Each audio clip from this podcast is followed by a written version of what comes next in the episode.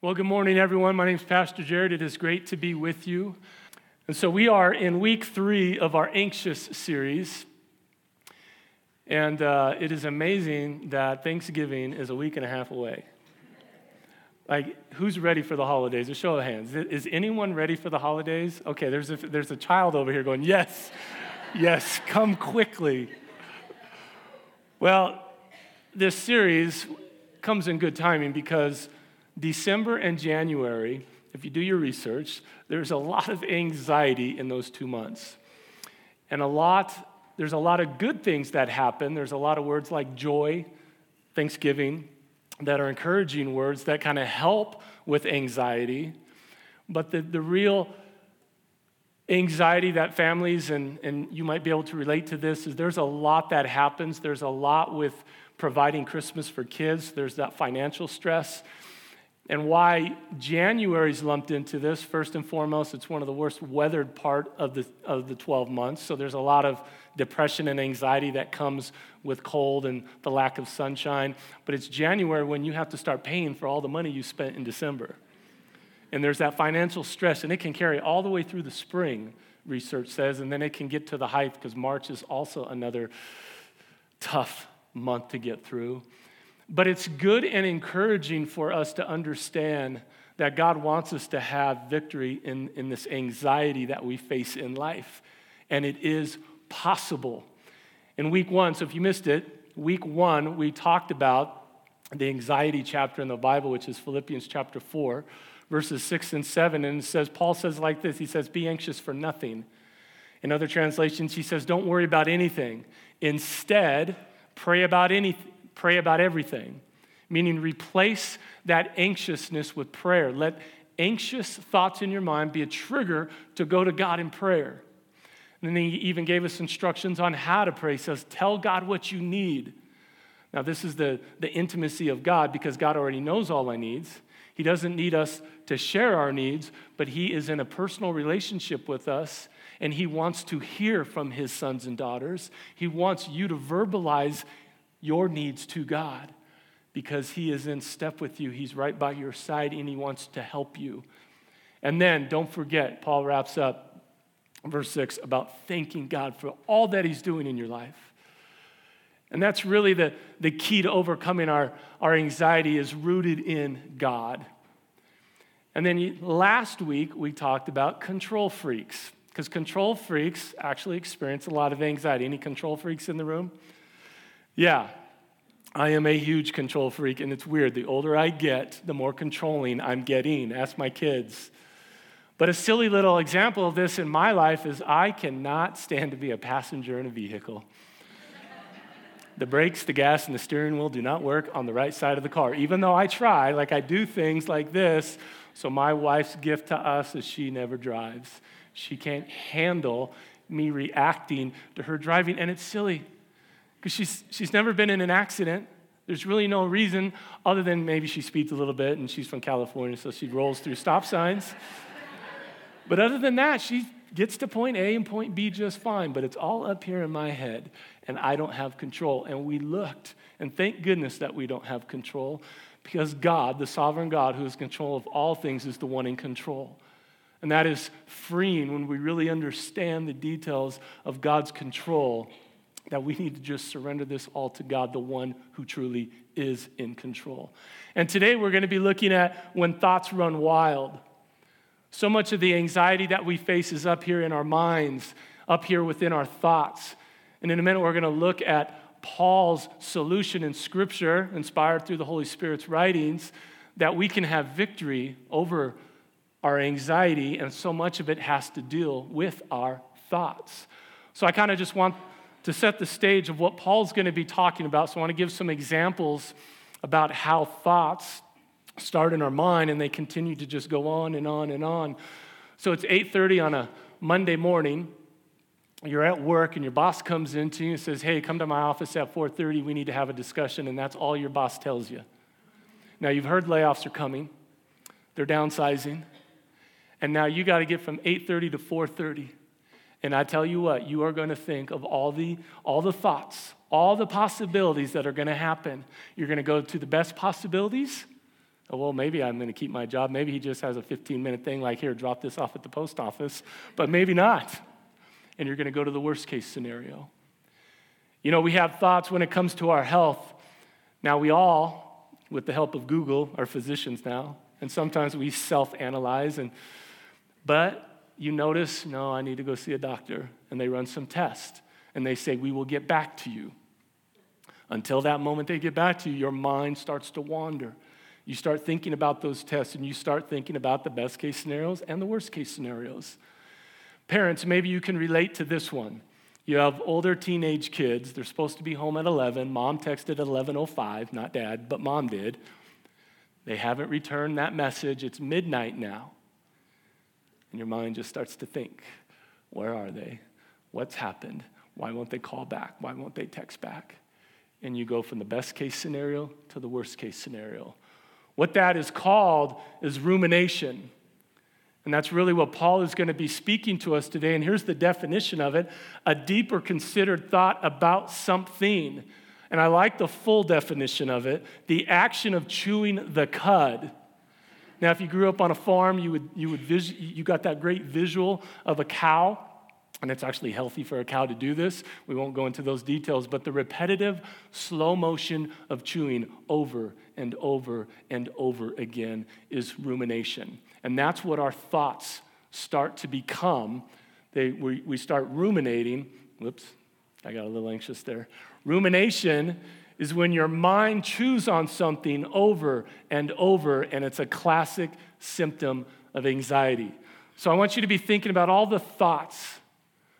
You know, the, the, those examples I gave are the kind of the easy ones that cause our minds to kind of go in that direction. But just throughout the day, we can find ourselves ruminating. We can just be going over these thoughts in our minds and over and over. And what happens is a lot of those thoughts lead to anxiety.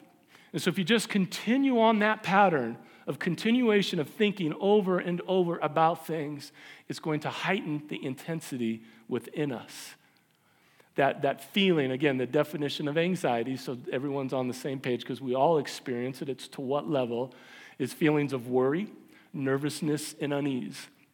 And it's all right here.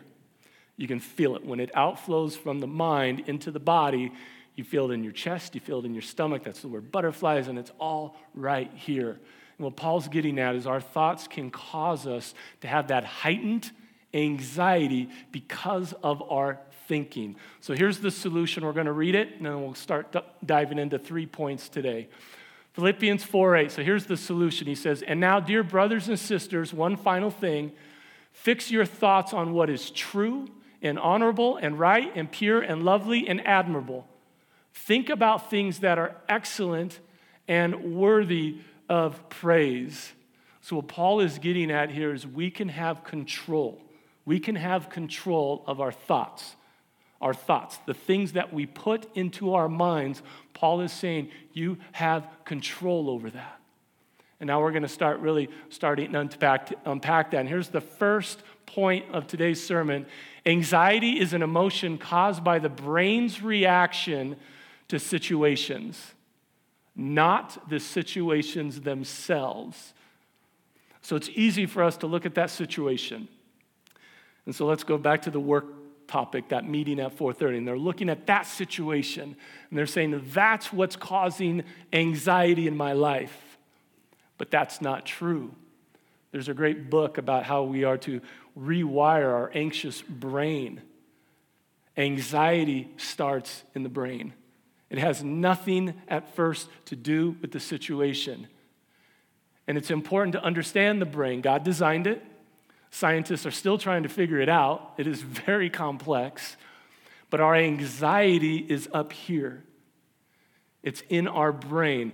Anxiety is a human emotion produced by the brain. So we have to geek out on the brain here a little bit because we're talking about thoughts. We have to understand how the brain works. So I'm going to try to keep this very simple. Now, Zach is here. He was on the podcast. He has much more like deep theology about the brain. I encourage you, don't come talk to me, come talk to Zach about the brain. But I know enough, I, you know, and I'll get to my story here in just a second. But let's talk about the brain. The thalamus, that is the, the hub of the brain, which it's the network system. It receives pro- information, it's processing thing, and then it sends other signals to other parts of the brain because the brain has many parts to it. The logical part of the brain is the cortex. So when we go through a math equation, one plus one equals two, we're using our cortex. Now, there's a lot more to that that the cortex does, but it's the logical part of the brain. And then it goes to the amygdala, which is the emotional response of the brain. And so, what it does is it sees a situation and emotionally responds to it. And so, let me give you a couple of examples of like healthy anxiety and how the brain works. And then the second example will be not so healthy. So, little Johnny is in the middle of the street. The brain recognizes that visually. You see that? It's the brain's aware of that now. It sends a signal to the cortex. The cortex says, This is danger. It's dangerous for Johnny to be in the middle of the street. It sends the signal to the amygdala. The amygdala's emotion is fear. The adrenaline starts pumping in your body to action, where that swells up. You rush out into the street, you swoop up little Johnny, and you bring him back to safety. That is healthy anxiety. There was worry there, there was concern there, but it's healthy for the sake of Johnny. That's a good, positive way to look at this and how the brain functions with those three parts.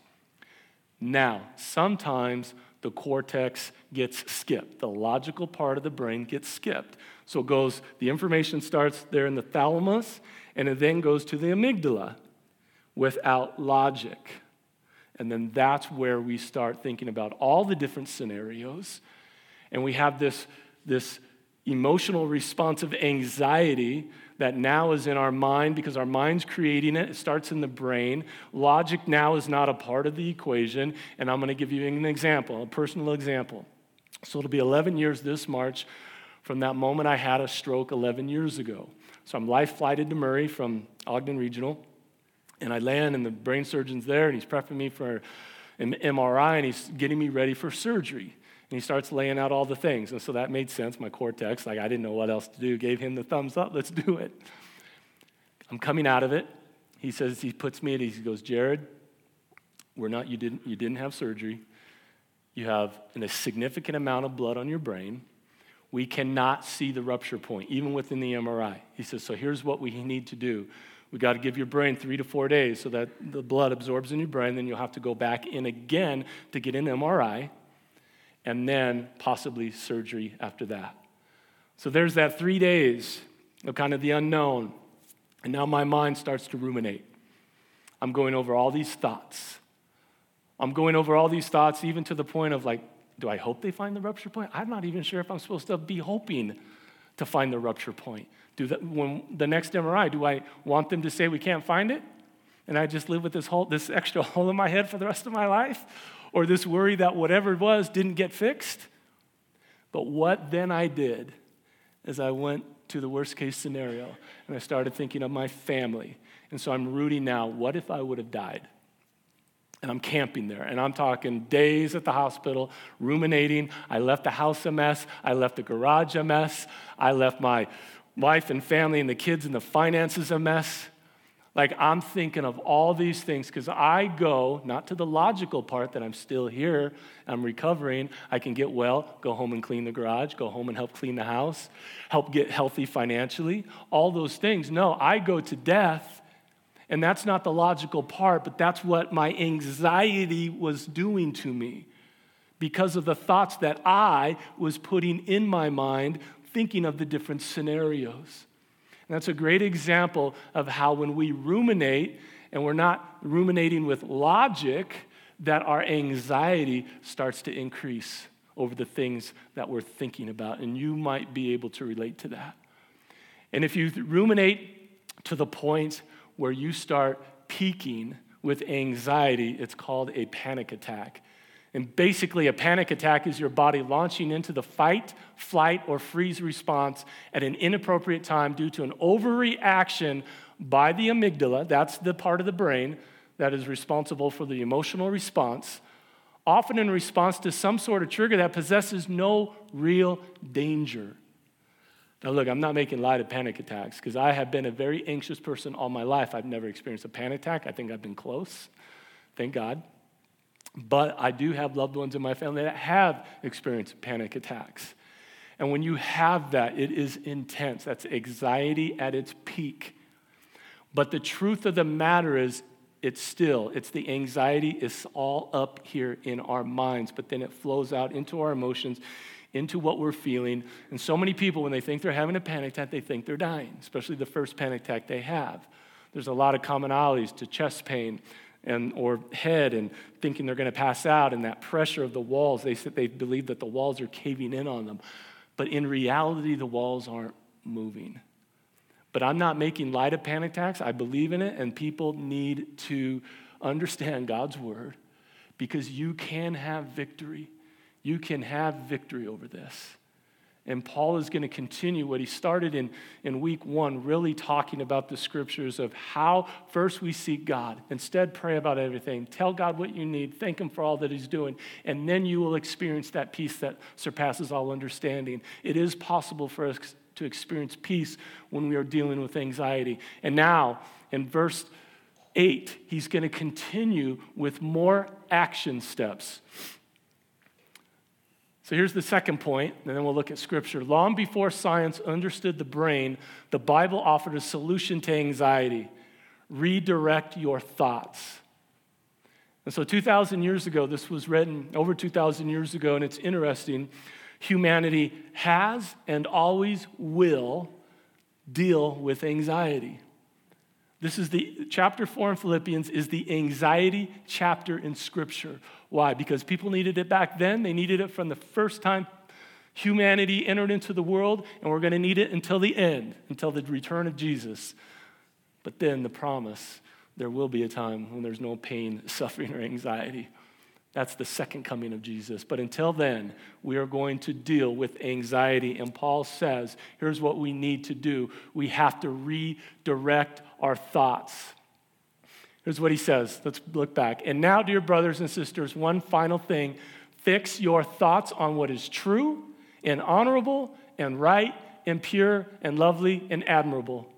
Think about things that are excellent and worthy of praise. So here's our part in this, and it's so part. This is action steps for us. We know God's going to do his part. God is a faithful God, and he's faithful in all his promises to us. He says, if you do this, you will experience peace. Our part is to do this it's action. Fix your thoughts. Our thoughts need fixing. Our thoughts need fixing. And again, we have control over what we put into our minds. And it is so important to understand that. And he even tells us so fix your thoughts on this and think about these. Think about, think about things that are excellent. God's excellent this upward vision to God. Think about things that are worthy of praise.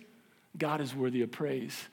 So you see this transformation from shifting your mind on this worrisome cycle of ongoing thoughts again and again. He says, take hold of them, take your thoughts captive. Think about these things, be intentional about the things that you think about. And then think about things that are excellent. Think about things that are worthy of praise. Think about the great, awesome God that we serve. So let's unpack this. Let's look at first the true. Fix your thoughts on what is true. True refers simply to factual thoughts rather than the false narratives that perpetuate the anxiety cycle. In the hospital bed, in that room, I was allowing the anxiety cycle to continue to continue because I was thinking about things that weren't factual. Now, again, I could have replaced those, and there was some things I could be thinking about that the, the unknown. But it wasn't true. I wasn't dead. For so many of us, we go to those worst case scenarios. When we're ruminating, depending on the details, we go to those worst case scenarios. And many times, those aren't factual. So make sure that our thoughts are based on truth because truth matters. Truth is important. And again, in a world that truth is becoming less important, truth does matter. It matters to God and it should matter to us.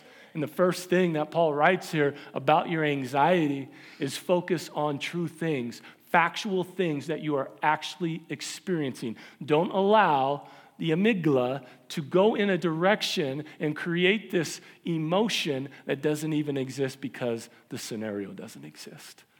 So that's the first thing. Here's the second thing Honorable, right, and pure refers to the things that honor God, avoiding the sinful lifestyle that is hidden from view.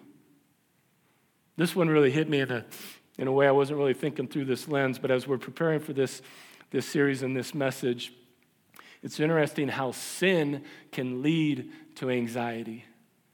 And it's because what Adam and Eve modeled, it's, it's here. As soon as they sin, they hid and even as followers of Christ, so this is written to the Philippian church, so these are churchgoers for Christians, even when we are in this sinful season, because truthfully, Christians are supposed to slip into sin because none of us are perfect.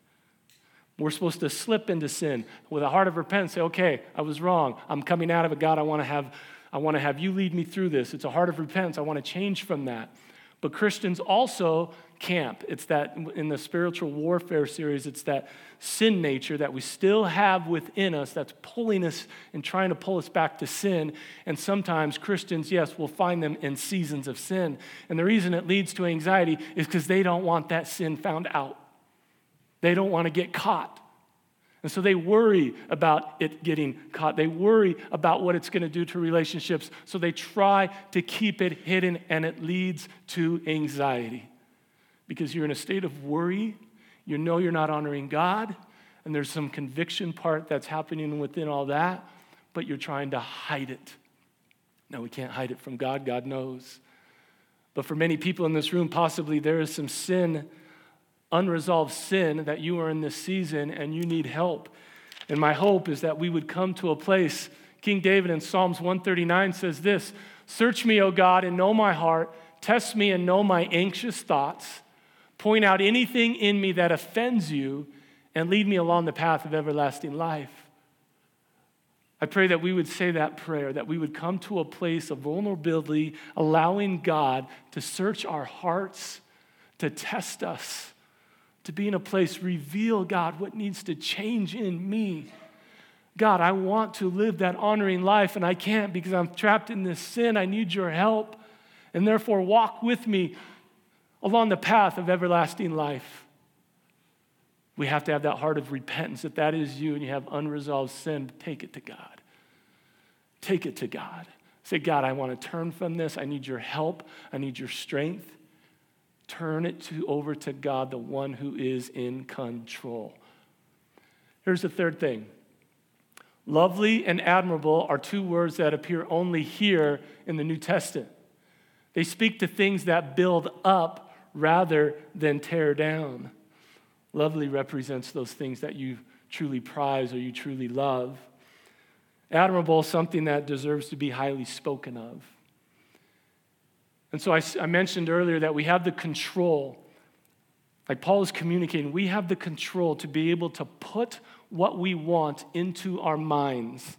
That's what he's getting at here. Because what goes into your, into your minds comes out in your words and in your actions.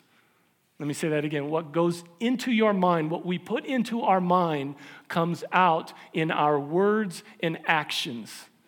So if you want to put hate as far, your, as, as far as frustration and hate in your mind, the words are going to be hateful.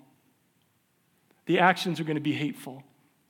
But if you put godly words, godly truths into your minds, like what Paul is communicating to us, it leads us then to our speech. What he follows up in Ephesians, Paul writes this in chapter 4, verse 29 Let everything you say be good and helpful, so that your words will be an encouragement to those who hear them.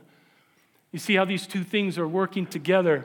So if we put godly, godly desires, godly wants for our lives in our minds, all those truths that we talked about, then there's going to be health. There's going to be godly words that come out. There's going to be godly actions that lead to a life of honoring God, not dwelling in sin. And I just love the simplicity of what Paul's getting at now. I do have to confess, yesterday I put my foot in my mouth with my wife. I said something I shouldn't have said. And I was actually on the way home to work on this point. I hadn't gotten to this point yet. I sit down, I open God's word, and boy, did He convict me. I know it's hard. I know there are habit forming things that people have with their speech, the kind of language they use. But this is so important to understand. Are you using what God has given you, the words and all the character within, to build up things or to tear down? Some of you do more tearing down than building up. And you need to allow God to really challenge you here because his desire is for all of us to build up. May we all use encouraging words. May we all have godly thoughts that lead to godly language, that leads to godly disciplines in how we live our lives. And here's the third point when you win the battle in your mind, you can win it in your everyday life. Again, it starts up here in the mind. And when we win that battle, when we win that battle by putting godly influential words in our minds, then that gives us the opportunity now to be able to win in everyday life. And here's how Paul wraps it up in verse 9 Keep putting into practice all you learned and received from me, everything you heard from me and saw me doing. Then the God of peace will be with you. I love this. Paul was in relationship with the Philippian church, and he's talking about the relationship that he has with them. And he says, Put into practice, this is our part. This was the part of the Philippian church, the church in Philippi. Practice all that you have learned and received from me, all of the words in God's truth. Put that into practice. And then he goes on, he says, Everything you heard from me and saw me doing. Now, Paul wasn't perfect, but man, there is some incredible, just words of encouragement of when you look at his life, especially before and then after coming to Jesus, and how he was writing all of this from prison. He had no idea of what was going to happen, if anyone had, a, you know, the right to ruminate and to really go through those thoughts of what, what is going to happen to me, it would be Paul. But he doesn't go to one, the moment he's writing the letter, he's talking about, I lived an honoring life. Now, I wasn't perfect because he said these how, God, how come I do the things I don't want to do? And how come the things I don't want to do? Why do I do those things, God? So we can relate to that, Paul. But he did. He lived. He, he was, his heart was about honoring God with his life, whether he had a lot or whether he had a little. We're going to talk more about that in the coming weeks. But what a great example Paul's life is. And he's like, listen, do what I've written and also what you've seen me and how I've lived it out. And then the God of peace will be with you. The God of peace will be with you. Remember, in verses six and seven, Verse 7, it says, Then you will experience that peace that surpasses all understanding. And now we get to experience the God of peace, this intimate relationship with God. It's just not peace, it is God of peace that we are going to experience. That God is an intimate God and He wants to walk with you every step of the way. Amen for that. That is a promise. If we do what Paul writes, we weren't there to actually watch them living out, but we can read about it. And we put that into practice. This is God's promise to us who is faithful in his promises. And I want to talk to you today if you walk through these doors and you're just seeking God, there's a peace that you need, and that peace is for God to deliver you from your sin problem. Now, I'm not judging you. Everybody has a sin problem. We're born into this world all the same and our sin problem needs to be fixed, just like our thoughts need to be fixed.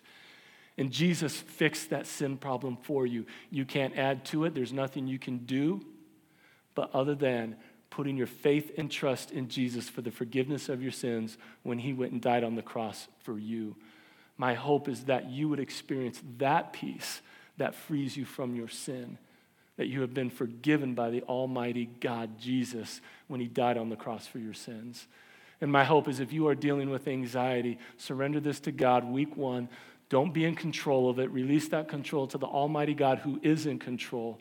And to live out what Paul is communicating to us today. That is my prayer to you. And my hope is that you would experience the God of peace walking by your side and that you will experience the peace that surpasses all understanding. Let's pray. Lord Jesus, we're so grateful for who you are. Thank you for loving us first. We are undeserving people, Lord. But you demonstrated that love by coming and giving your life for us. I pray for everyone here who has yet to make that response to you for the forgiveness of their sins, Lord. I pray that you would just touch their heart right now. Let them feel your presence. And I pray that they would surrender their life, their problems, their sin to you. Thank you for who you are. And God, I'm so grateful that you didn't leave us here stranded, not knowing how to deal with anxiety, not knowing the details of how to be in a relationship with you and everything else. God, we're thankful for your word. May your word pierce our hearts as we go about our week today. May we meditate on those words, the, the words that were inspired by the Holy Spirit through the hand of Paul. I pray that we would meditate on those words and those words would fill our thoughts, Lord. That they would fill our thoughts and the outflow with that would be not thinking about these issues and these problems and all these thoughts that lead to anxiety, but fixing our eyes on you and leading to a place of, a place of peace, God. There's anxious hearts here that need your peace, Lord, and I pray that they would surrender that to you, Lord. We're grateful that you are a God who remains faithful to us, that you want to hear from us, that you want to hear our needs and that ultimately you want to bring victory into our lives. You are awesome, and we praise you and worship you because you are worthy and wor- of our praise here today, of our worship to you. We love you, we thank you, and we worship you, Jesus. It's in your precious name we pray. Amen.